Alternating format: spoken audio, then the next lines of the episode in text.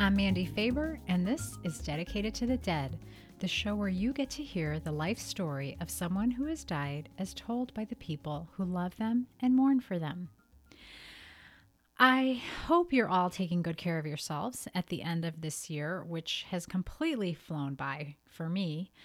Um, I wanted to connect with all of you before the beginning of the new year and before I publish a guest episode to the show. A couple of months ago, I was talking to my sister Lisa, and I mentioned to her that this concept of progress keeps swirling around my mind. Um, that I just really felt like I've made progress this year. And in a separate conversation with my other sister, Lydia, um, she specifically said to me, I think her words were, You have come so far and I agreed with her, and I still do. I really feel like I have come very far. It's been a long time since I've had a big emotional cry about Bob. And I would say it's probably been about four months. The last time I really remember crying hard about Bob was back in August as I observed the three year anniversary of his death. Um, so I wanted to explore this concept of progress, and I think it's appropriate for the end of the year. And I hope all of you will reflect on your progress too. So, when I Googled the word progress, um, the example sentence that popped up with the definition was The darkness did not stop my progress. And I thought, well, how appropriate is that? Uh, if you're listening to the show, it's safe for me to assume that you've lost someone you love at some point in your life. And you've likely experienced or are experiencing darkness, which can be especially difficult during the holidays.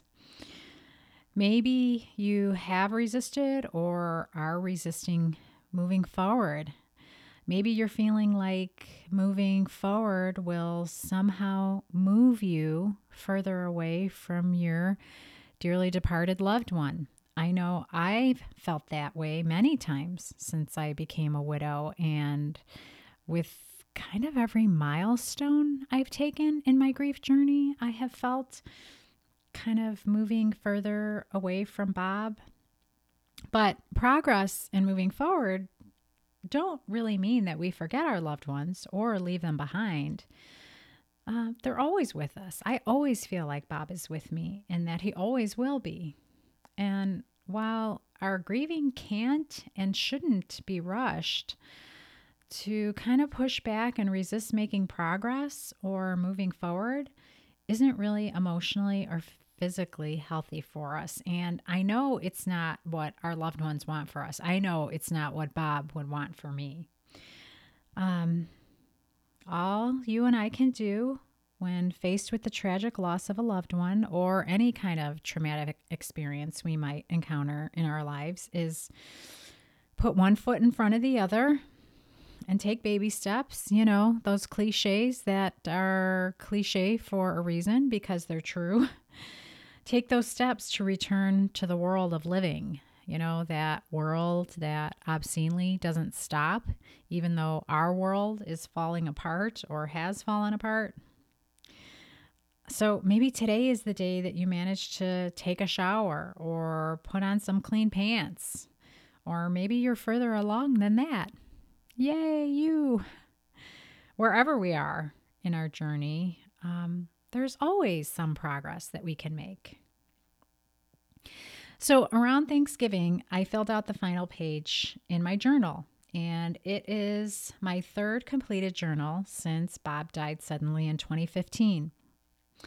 Uh, this last journal was larger than most of the previous journals and held about two years worth of entries for me. And I pretty much journal every day with a couple of exceptions. So it spanned from November 2016, which was one year, three months uh, post Bob, to, as I said, just last month, which makes it three years, three months uh, post Bob. So, as I prepared my new journal to start my new journal, I decided to look back at some of the earlier entries in my old journal. And I read these entries during my morning reading time over several days. Um, you know, I read five to 10 minutes every morning um, as part of my miracle morning practice.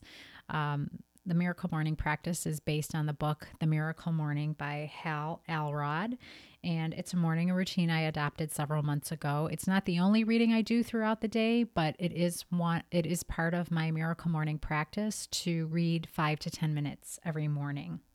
So, so here's the thing, as I read through this journal, I was amazed. Uh, at the motion at the emotional progress I've made in the past two years um, at the beginning of the journal, there were so many entries that had, uh, you know, so much distress and uh, sadness. So many that began with, I'm so exhausted, or I can't take the pain of missing you. And mind you, this was already 15 months after Bob died. It isn't as though it was just a few weeks or a few months. So that just goes to show you that you really can't rush your grie- grieving.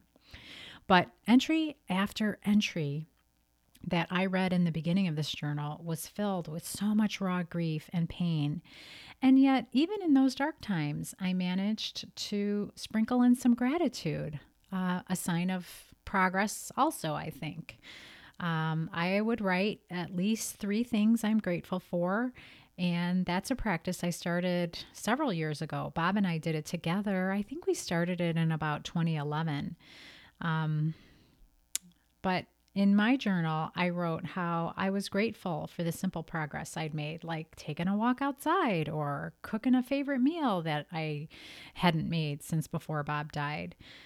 Um, then later in the journal, I wrote about much bigger steps I'd taken, like setting up my online dating profile. boy, oh boy, do I have a lot to say about that adventure. But um, that will be a separate episode altogether. but I do want to touch on my progress in that area just a little bit. Around the time I began dating, which was about 16 months after Bob passed away, there are a lot of journal entries that describe the anticipation or really anxiety of my first post loss kiss and everything that I felt when that huge milestone actually happened. Like like a lot of widowed people, I experienced I, I mean, I was freaking out before my first date. I will tell you, I nearly vomited before I went on that first date, just so you know. And thankfully, uh, my niece Paige, who was living with me at the time, kind of calmed me down and said, It's just coffee. so I went, and of course, it was fine. But, um, you know, just as I felt a lot of anxiety about that first date, I felt a lot of anxiety about my first post Bob kiss. And in my journal, I wondered and I wrote about whether I would feel guilty or if, God forbid, I would burst into tears after that first kiss. Can you imagine the poor guy if that had happened? Um, anyway, I, I debated myself over a lot of days, weeks, and pages should my first post loss kiss be with a new man who knew very little about me and my love for Bob? Or should it be with somebody that I knew and who knew my story, someone who could really comprehend the weight of the moment and not run for the hills if I did start to cry, but instead who would, you know, maybe tenderly understand why I was crying? Um, in the pages of my journal, I also explore the options of who that first kiss would go to among the eligible candidates in my life at the time, which were pretty slim. I wrote about the very handsome single coworker who didn't know that I existed, uh, at least at least not romantically. Um, then there was the longtime friend who happened to also be a widower. His wife had died four years before I was widowed. But since he was nearly a thousand miles away, that wasn't very likely. and finally, there was the very attractive bad boy acquaintance who was also a widower. Um, he and I were previously professional colleagues. We had only communicated, we, we had uh, reconnected through LinkedIn, and for the most part, we had only communicated electronically, but quite flirtatiously. He was more than 2,000 miles away. And let me tell you, I am so thankful for being that far away from that potential trouble. Or you could say fun, depending on your perspective. anyway, I, I fantasized about kissing all of these men, and I felt a mix of emotions during some of those fantasies. I felt excitement, guilt, sadness, nervousness, you name it. I felt it.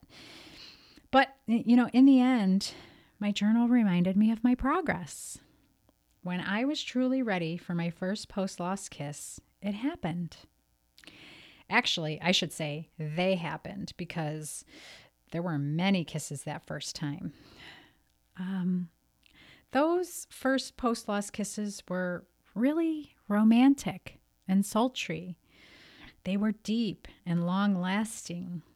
They were the kind of kisses that Kevin Costner's Crash Davis describes to Susan Sarandon's Annie Savoy in the movie Bull Durham, which is one of my all time favorite movies.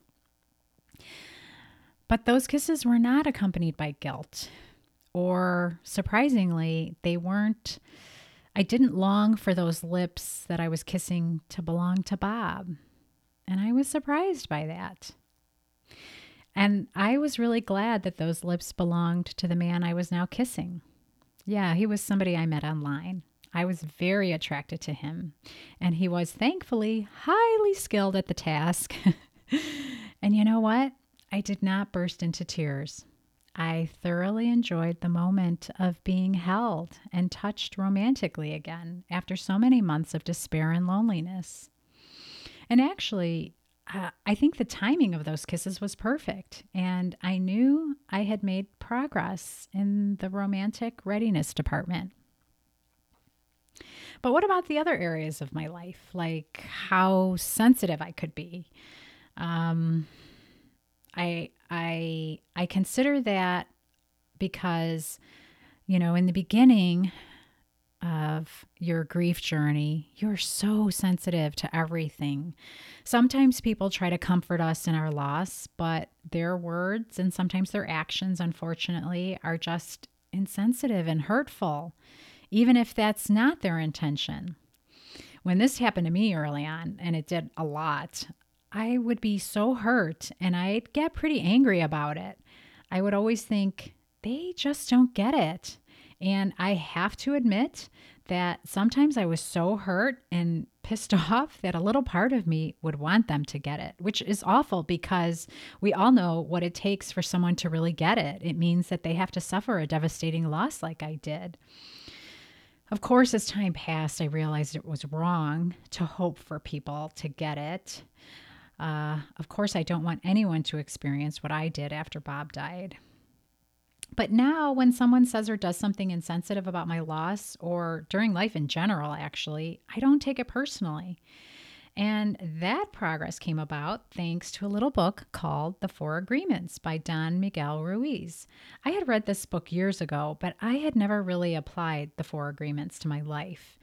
And then about two years ago, um, Michelle Steinke Baumgard, who is One Fit Widow, I'll tell you a little more about her a little later she um, she mentioned it, and I thought I should reread it. Well, I didn't get around to reading it again until I want to say the fall of 2017. But let me tell you, it has been life altering for me this time around. And I have made the commitment to reread that book every year um, to to ensure that I focus on applying those agreements to my life every single day. And if you're frantically asking yourself, what are they? Are you going to tell me what they are, Mandy? I will. Um, they are be impeccable with your word, don't take anything personally, don't make assumptions, and always do your best. They sound pretty simple, right? Wrong. These very simple concepts are sometimes very difficult to apply to your life. Like when you encounter some jackass on the road who is driving recklessly or tailgating you, it's it's difficult. It it it just isn't very easy, even though they they do sound simple. But now, when someone says something that I would in the past think of as hurtful or insensitive, my thought is especially if it come if it's about my loss, my thought is, isn't that wonderful that they don't get it because they haven't experienced the pain and loss I have? I hope they never get it actually because like I said to ha- to get it you have to go through it. But I know in the end everyone will get it because everybody will suffer some kind of loss uh, or lose someone that they love. Well, you know, as I moved further through the journal, I came across entries where I describe friends' experiences with losing loved ones over these past two years.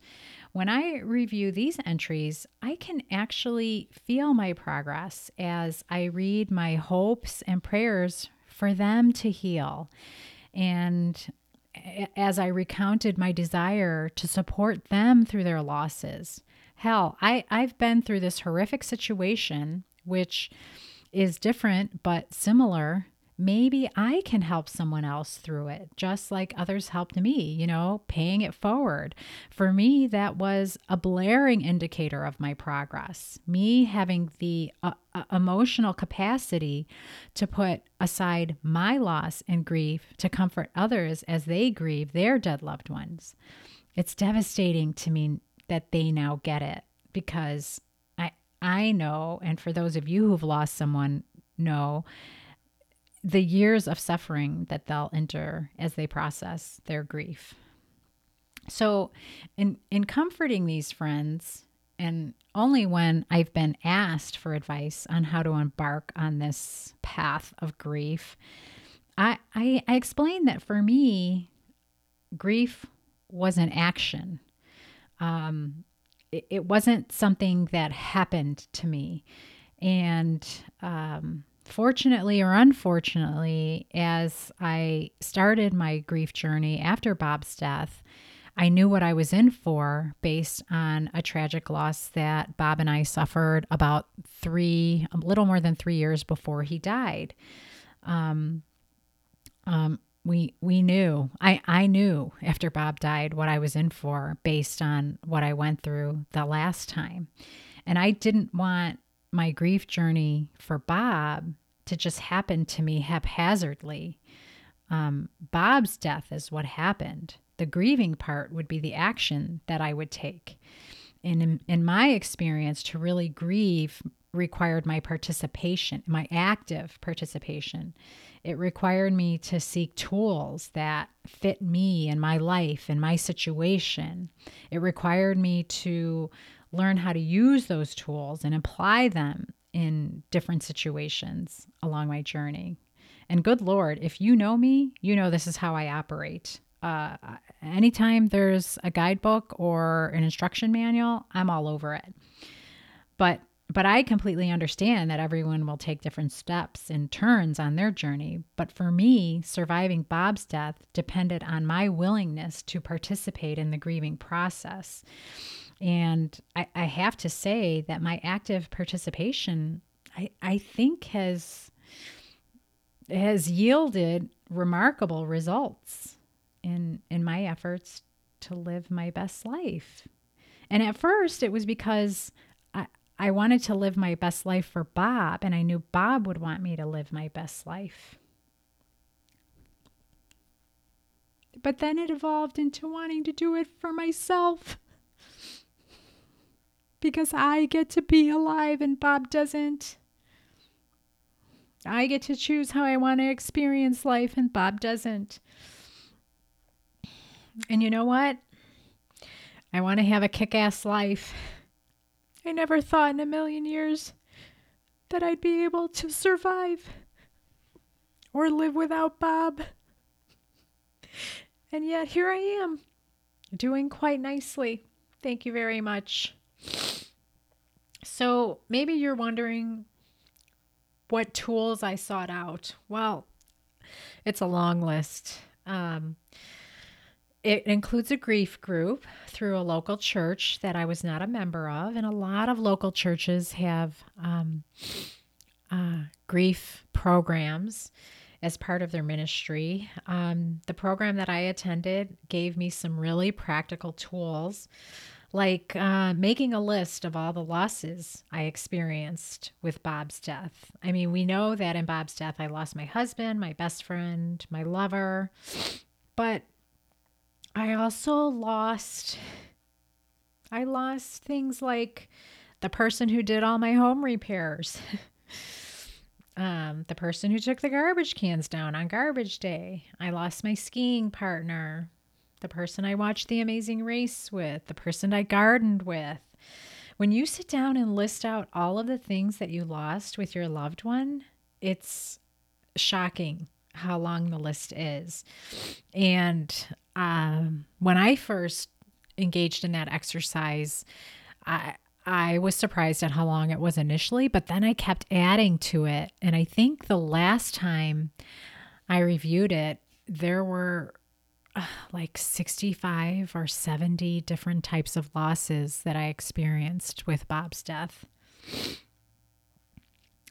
Anyway, other tools are I had regular appointments with a grief therapist. Uh, that's really been helpful to me. Lots of journaling. Obviously, we talked about my journal. And then um, engaging with the One Fit Widow community on Facebook. Uh, this was a recommendation my friend Jeanette made to me shortly after Bob died. Um, she unfortunately had another friend who was widowed and had come across the One Fit Widow Facebook page, and she recommended it to me. And I'm so thankful that she did. Uh, it is an amazing community, and um, I really focused on embracing that community and and and also letting it embrace me i think i think that's been even more wonderful for me on my grief journey um, if you've experienced any kind of loss, you don't have to be a widow to follow One Fit Widow and to benefit from all of her wisdom and all of her inspiration. Um, I highly recommend following her page. It's One Fit Widow, and one is spelled out fit, F I T. Um, and really, she, you know, she and her team, who are amazing, focus on um, fitness and experiencing nature to process grief and to live your best life. Uh, and she also wrote a great book called Healthy Healing. So I highly recommend that book too. I've read countless books on grieving. Uh, that's another tool uh, and how to rebuild my life. One of the most helpful books I read the first year was uh, called Healing After Loss Daily Meditations for Working Through Grief. And I think it's the author is Margaret Whitmore. Um, and that was just a short little book that a friend of uh, the mother of a, of Bob's friend gave me. Um, and it was just a savior to me on some days and just really helped me process what I was feeling on some days. And it didn't take any time to read it. I mean, it was, you know, under five minutes for sure.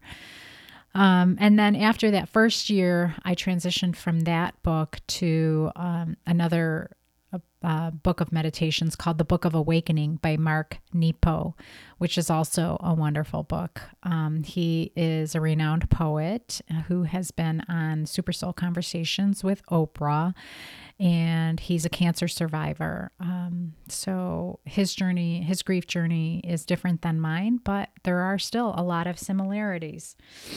Um, Self care. That's such a trendy word right now, but I did engage a lot in a lot of self care, and my therapist was always asking me about my self care. But, you know, just things like eating healthier foods, trying to avoid sugar and a lot of carbohydrates. Uh, those things tend to make you feel more lethargic, um, which grief does anyway. Um, deepening my yoga and meditation practices. Um, that has been really helpful. And luckily, I practice at a fantastic studio called Yin Yang Pilates. Ding, ding, ding.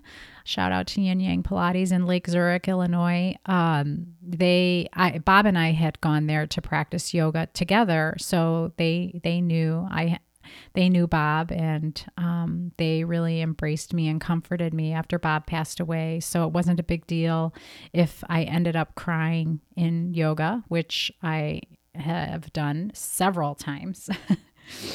um, and then I traveled a lot. After Bob passed away, I really. I, I really experienced a strong sense of wanderlust and, and I engaged in that. Um, and uh, let's see, it was a lot of work. My my grief work was a lot of work, and it's been exhausting at times. But you know, applying all of those tools at different times in my life really helped me rejoin the world of living, and uh, I would say with joy and with gratitude. So for me, all that work is worth it, including the heartache and tears that were part of that work. I'm sorry I'm sniffling after crying. I just can't stop sniffling. so, so back to my journal. Um, so, in reviewing the journal at the beginning of another holiday season, um, that naturally brought forth a lot of reflection about the holidays and getting through them and and the progress I've made in that regard. This Thanksgiving, which was the beginning of my fourth holiday season without Bob was honestly easier. It, it wasn't easy, but it was easier. I didn't experience a lot of anxiety leading up to it like I have in past years. Uh, I enjoyed the company of my sister, my brother in law, and nephew who always stay with me. I always enjoy their company, but I, it was even more enjoyable this year. Of course, I thought of Bob, which I do each and every day, but when I did think about him, it was, you know, about something funny or sweet that he did, or, you know, his favorite foods, or something about Thanksgiving dinner. And my thoughts of him, you know, they they didn't come necessarily with tears. But when it was time for my family to sit down to Thanksgiving dinner, there were a few tense moments. To be honest, I I thought some of those things were pretty trivial and that people were being too sensitive and certainly not applying the second agreement. Don't take anything personally. and I I was feeling a, a, a lot of anger about those moments, knowing that whatever minor detail of the day didn't go right or whatever quick comment someone thoughtlessly said they they just paled. They paled in comparison to the fact that Bob is dead and not sitting by my side at dinner. And for a minute or two, I was sitting at a table of 14 people and I felt really alone and insignificant. And I did feel like I was going to lose my shit at somebody and burst into tears or scream at the top of my lungs. But I took some deep breaths and I didn't do either of those things you know, until later when I was home and alone in bed, then I had a cry. Um, but that was progress for me to kind of hold off, to kind of sit back and just gather myself together and not not give in to that burst of emotion that was trying to come out of me.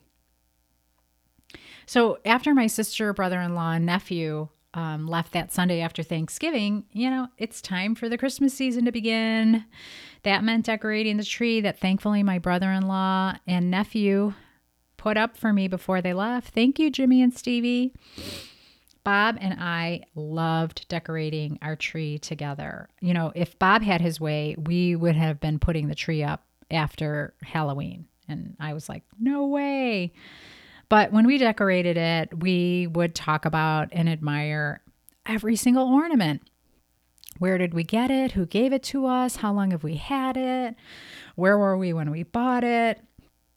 Um, you know, and Bob's favorite ornament is this little blue porcelain plate with an image of Santa. and a short excerpt from the poem Twas the Night Before Christmas on the front and the back. And if you want to see it, I posted a picture of it on the show's Facebook page a few days after Thanksgiving, so you can check it out there. But, you know, thinking back to Thanksgiving in 2015, um, I vividly remember feeling like I could barely breathe when it came time to put my, my tree up because that was only three months after Bob died. And I seriously considered not doing it. But through tears, my family reminded me of how that would just not fly with Bob. And they were 100% right. So one of my sisters and a couple of my nieces came to my rescue and did most of the decorating for me that first year. Um, I I think I I sat and watched mostly and kind of gave direction like like Lucy Peanuts. I was the director. Uh, it was difficult. It was emotional, but it was also pretty beautiful. And I'll always be so grateful to them for taking good, such good care of me that day. But this year, I decorated my tree all by myself and I smiled through a lot of it and thought of Bob uh, as I, you know, placed each ornament on the tree, especially all of his favorites. I listened to Christmas music while I decorated it, and honestly, I enjoyed myself and the results of my labor. For me, that was huge progress. So, as I flipped further through the journal, my entries aren't nearly as sad as they were in the beginning. Um, the progress I've made is still very evident in those entries as I express gratitude for walks in beautiful spring, summer, or fall weather, or for fun times that I've spent with family and friends. And then there's the first entry in August of 2017 about my dream to create this podcast. This is a dream I had swirling around in my head for several months, but it wasn't until I was at a One Fit Widow adventure weekend uh, in Bozeman, Montana. Um, the One Fit Widow uh, team puts together these adventure weekends several times throughout the year, and this one happened to be in Bozeman. Um, on these trips, you know, we do things like whitewater raft and uh, we hike and we climb mountains. We do some amazing, amazing things. But anyway, at this weekend in Bozeman, that was the first time I had uttered the words of my dream out loud. Um, uh, uh, it was the first night, and Michelle had asked us what we would do if we could walk away from our jobs and do anything we wanted to do. And my hand just shot up like a bat out of hell, and I blurted it out. I wanted to create my own podcast. And she was like, Oh my God, do it. It's awesome. And throughout the whole weekend, I got amazing encouragement to pursue this dream of mine from not only Michelle and Keith and you know, my close friends, but all members of the tribe that I socialized with over that weekend. They were just so wonderful and supportive. Um, during that weekend, Michelle also encouraged us to take baby steps towards toward towards our goals. She she asked us, um, "How do you eat an elephant?" And then she answered, "One bite at a time." And that question and her response to it have played over and over again in my head during these past 16 months. Um, it's actually a mantra of mine. Uh, I had worked on a few podcasts in, in the workplace, but I had no idea how to get started. I didn't know anything about equipment or software or um, podcast platforms or how to how to get it uploaded. Uh, so that dream kind of lay dormant since I was so busy with work. I was I was uh, commuting to work like an hour and 20 minutes a day and working, you know, not crazy hours, but like 50 hours a week. And then in March, I got a big push.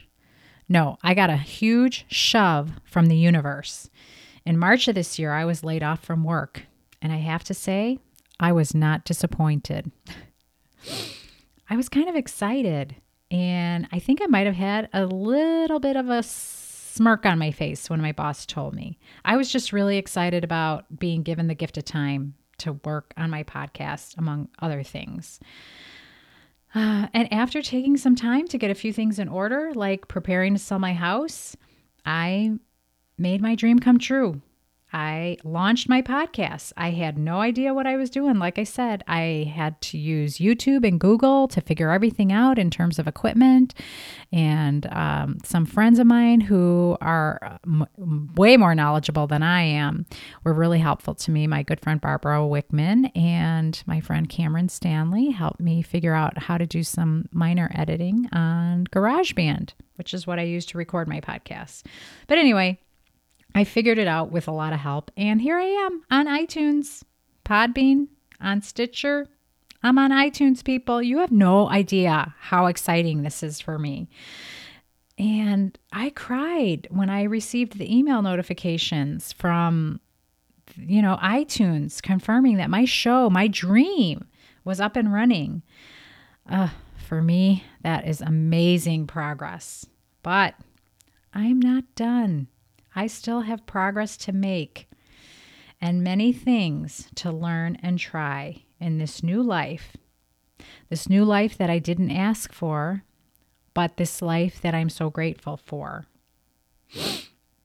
So, those are my thoughts on progress, my dear friends. I hope you all have a wonderful, happy, safe new year and I hope I've given you some food for thought and that you'll take the time to reflect on the progress you've made in your grief journey, whether you're days, weeks, months, or years beyond your loss. You've survived this far. And I know you didn't think you could. And I know that there were times you didn't want to, but you just got to keep going. You just got to keep going. So until next time, which I promise will be a guest episode. I'm Mandy Faber, and this has been Dedicated to the Dead.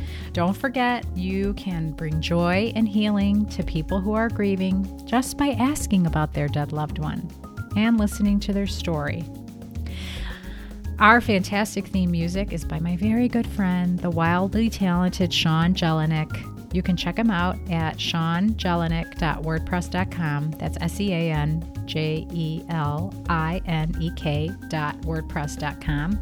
Please subscribe to my show and rate and review it. And I also hope you'll follow us on social media. On Instagram, you can find us at D2D podcast, all one word. That's D as in dedicated, the numeral two, and D as in dead podcast. On Facebook, we're dedicated to the dead, all spelled out. And on Twitter, we're at D2D underscore podcast. Happy New Year, everyone.